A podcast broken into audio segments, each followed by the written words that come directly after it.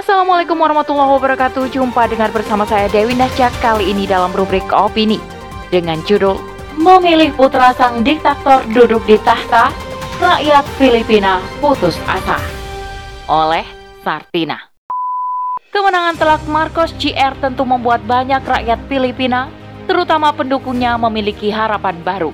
Terlebih, kejenuhan akut mereka akibat pandemi yang menyebabkan kemiskinan massal Namun, mereka tampaknya tidak bisa memetik pelajaran meski berkali-kali rezim berganti. Kejumutan telah membuat rakyat Filipina selalu jatuh ke lubang yang sama. Selengkapnya, tetap di podcast Narasi Pos Media. Narasi Pos, cerdas dalam literasi media, bijak menangkap peristiwa kunci. Sorotan dunia telah tertuju pada pemilu di negara yang berjuluk lumbung padi Asia, yakni Filipina bukan lantaran batalnya pemilu, namun karena kembalinya keturunan sang diktator ke tampuk kekuasaan. Yang lebih mencengangkan, dukungan rakyat begitu besar hingga posisinya melesat jauh dari para pesaingnya. Yang jadi pertanyaan, begitu putus asakah rakyat Filipina hingga memilih putra sang diktator? Pemilihan presiden dan wakil presiden Filipina baru selesai digelar pada 9 Mei kemarin. Nyaris dipastikan Ferdinand Marcos Jr. atau dikenal sebagai Bongbong bakal menduduki kursi kekuasaan di negara tersebut. Bongbong merupakan putra dari diktator Filipina dengan nama yang sama yang digulingkan pada tahun 1986. Namun, naiknya Bongbong ke kursi nomor satu tersebut membuat para aktivis, pemimpin gereja, dan pengamat politik khawatir jika dia akan memerintah sama korupnya dengan sang ayah. Pemilu menjadi harapan perubahan dan perbaikan atas nasib rakyat Filipina setelah puluhan tahun hidup dalam kubangan kemiskinan. Terlebih, setelah terjangan pandemi COVID-19 yang menyebabkan tingkat kemiskinan melonjak drastis. Misalnya saja, pada Desember 2021, sekitar 4 juta orang menjadi miskin pada paruh pertama 2021 karena lockdown. Tingkat kemiskinan pun naik menjadi 23,7 persen pada paruh pertama 2021 dari sebelumnya 21,1 persen pada periode yang sama, yakni tahun 2018. Ini berarti ada tambahan 3,9 juta orang yang hidup dalam kemiskinan. Hal ini berdasarkan laporan pejabat ekonomi pemerintah Filipina dalam koran jakarta.com pada 18 Desember 2021. Harapan tersebut tampaknya akan dilabuhkan pada putra sang diktator yakni Marcos Jr. Pasalnya, dalam jejak pendapat jelang pemilu, Marcos Jr. yang berpasangan dengan Sara Duterte Carpio disinyalir akan memenangkan lebih dari setengah suara. Marcos disukai oleh 56% responden dibandingkan dengan penentangnya yakni Leni Robredo yang mendapatkan elektabilitas 23%. Ini merupakan rekor yang menjadikannya kandidat presiden pertama yang memperoleh mayoritas mutlak setelah ayahnya digulingkan. Kemenangan tersebut sekaligus mengakhiri 10 tahun upaya merehabilitasi nama ayahnya yang digulingkan melalui revolusi rakyat. Unggulnya, hasil jejak pendapat Marcos JR tentu menarik untuk diulik. Mengapa anak seorang diktator dan koruptor yang menyebabkan Filipina berada dalam kemiskinan akut justru unggul dan dipilih mayoritas masyarakat? Kemenangan telak Marcos JR dalam Pilpres menjadi kontroversial dan disorot dunia. Hal ini tak lepas dari jejak hitam sang ayah saat menjabat sebagai presiden. Diketahui, ayah Bongbong Ferdinand Marcos telah memerintah selama 21 tahun sejak 1965. Dengan karisma retorikanya, dia memenangkan hati rakyat Filipina. Kemudian dia pun menang kembali pada masa jabatan keduanya yakni tahun 1969. Tiga tahun berselang, dia membuat kebijakan darurat militer yang diklaimnya untuk menyelamatkan negara dari komunis. Dan 14 tahun berikutnya, dia memerintah dengan diktator. Pada saat itu sekitar 3.200 orang tewas dibunuh yang sebagian jasadnya dibuang di pinggir jalan untuk menjadi peringatan bagi orang lain. Tak sedikit pula yang mengalami penyiksaan atau dipenjara dengan sewenang-wenang. Tak hanya diktator, keluarga Marcos pun melakukan korupsi besar-besaran. Mereka mengumpulkan kekayaan yang diperoleh dengan cara haram sekitar 5 sampai 10 miliar US dollar. perampokan tersebut telah menyeret Filipina pada utang yang berkepanjangan. Kepemimpinan diktator Marcos Jr. menyebabkan kesenjangan sosial antara penguasa dan rakyat semakin lebar. Saat itu, meski banyak rakyat yang hidup dalam kubangan kemiskinan, keluarga Marcos malah membeli properti di New York dan California, lukisan mahal karya seniman, termasuk master impresionis Monet, perhiasan mewah, hingga pakaian desainer. Kemenangan Marcos Jr. justru terjadi saat sang ayah belum mampu mempertanggungjawabkan dana rakyat yang diambilnya sebesar 10 miliar US dollar selama masa kepemimpinannya. Setali tiga uang dengan ayahnya, Marcos Jr. ibarat pepatah buah jatuh tak jauh dari pohonnya. Ayahnya diktator dan koruptor, sang anak pun memiliki jejak hitam. Marcos Jr pernah dijatuhi hukuman karena melakukan penggelapan pajak pada 1995 silam. Meski memiliki jejak hitam dan berasal dari keturunan diktator, Marcos Jr. memiliki banyak pendukung fanatik. Dan tinggal selangkah lagi, dia akan mengambil alih tahta kepemimpinan.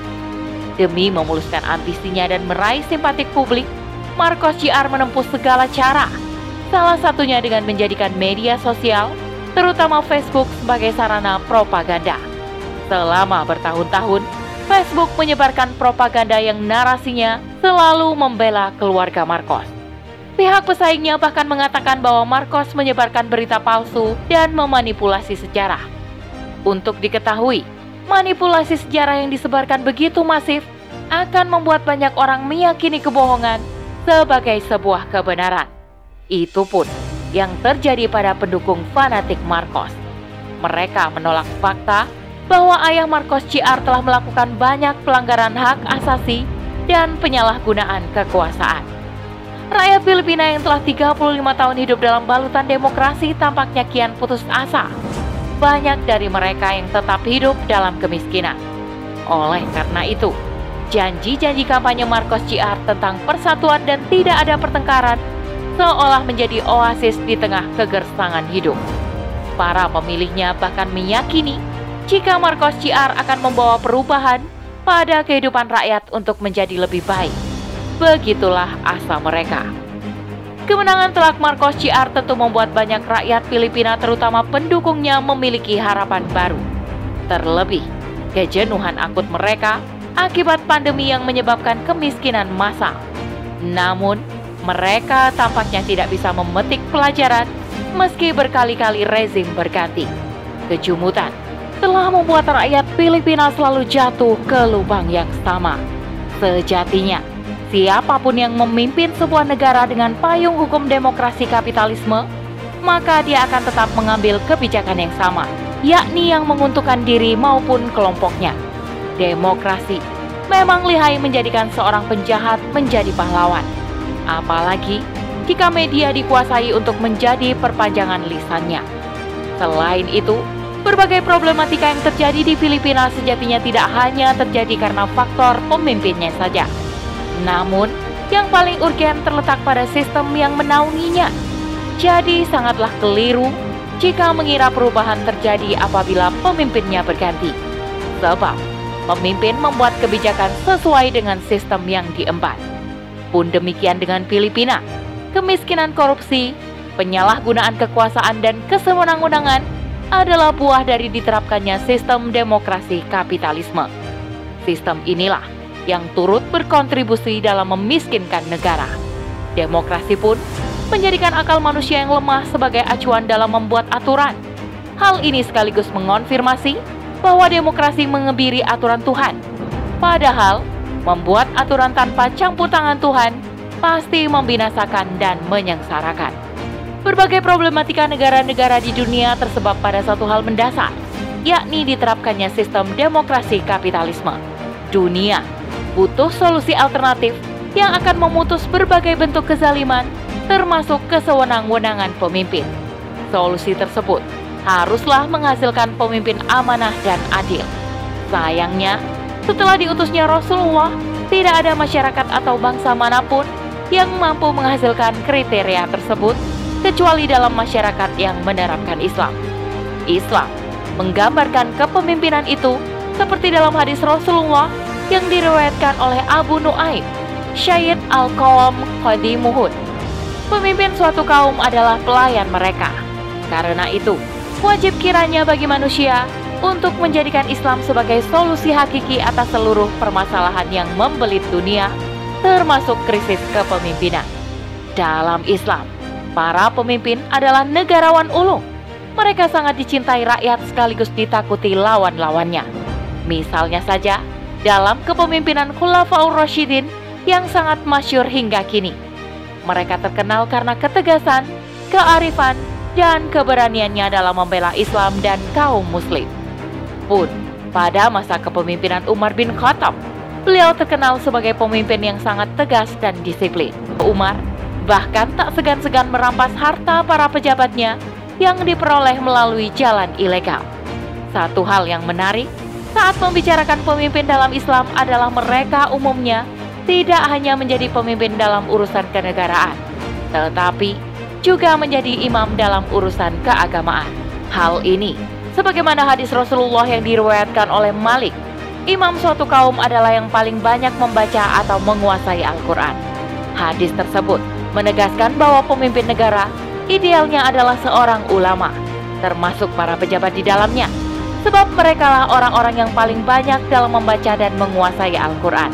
Mereka tidak dipilih karena kepopuleran, kekayaan, maupun nama besar sang ayah.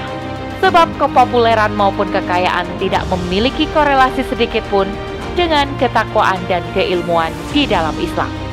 Tolok ukur memilih pemimpin dalam sistem sekuler bukanlah didasarkan pada standar Islam. Tidak heran jika pengurusannya terhadap rakyat tidak amanah bahkan berpotensi diktator. Rakyat Filipina dan dunia pada umumnya hanya akan merasakan perubahan hakiki jika mencampakkan sistem sekuler demokrasi dan menggantinya dengan Islam. Wallahu a'lam bishawab.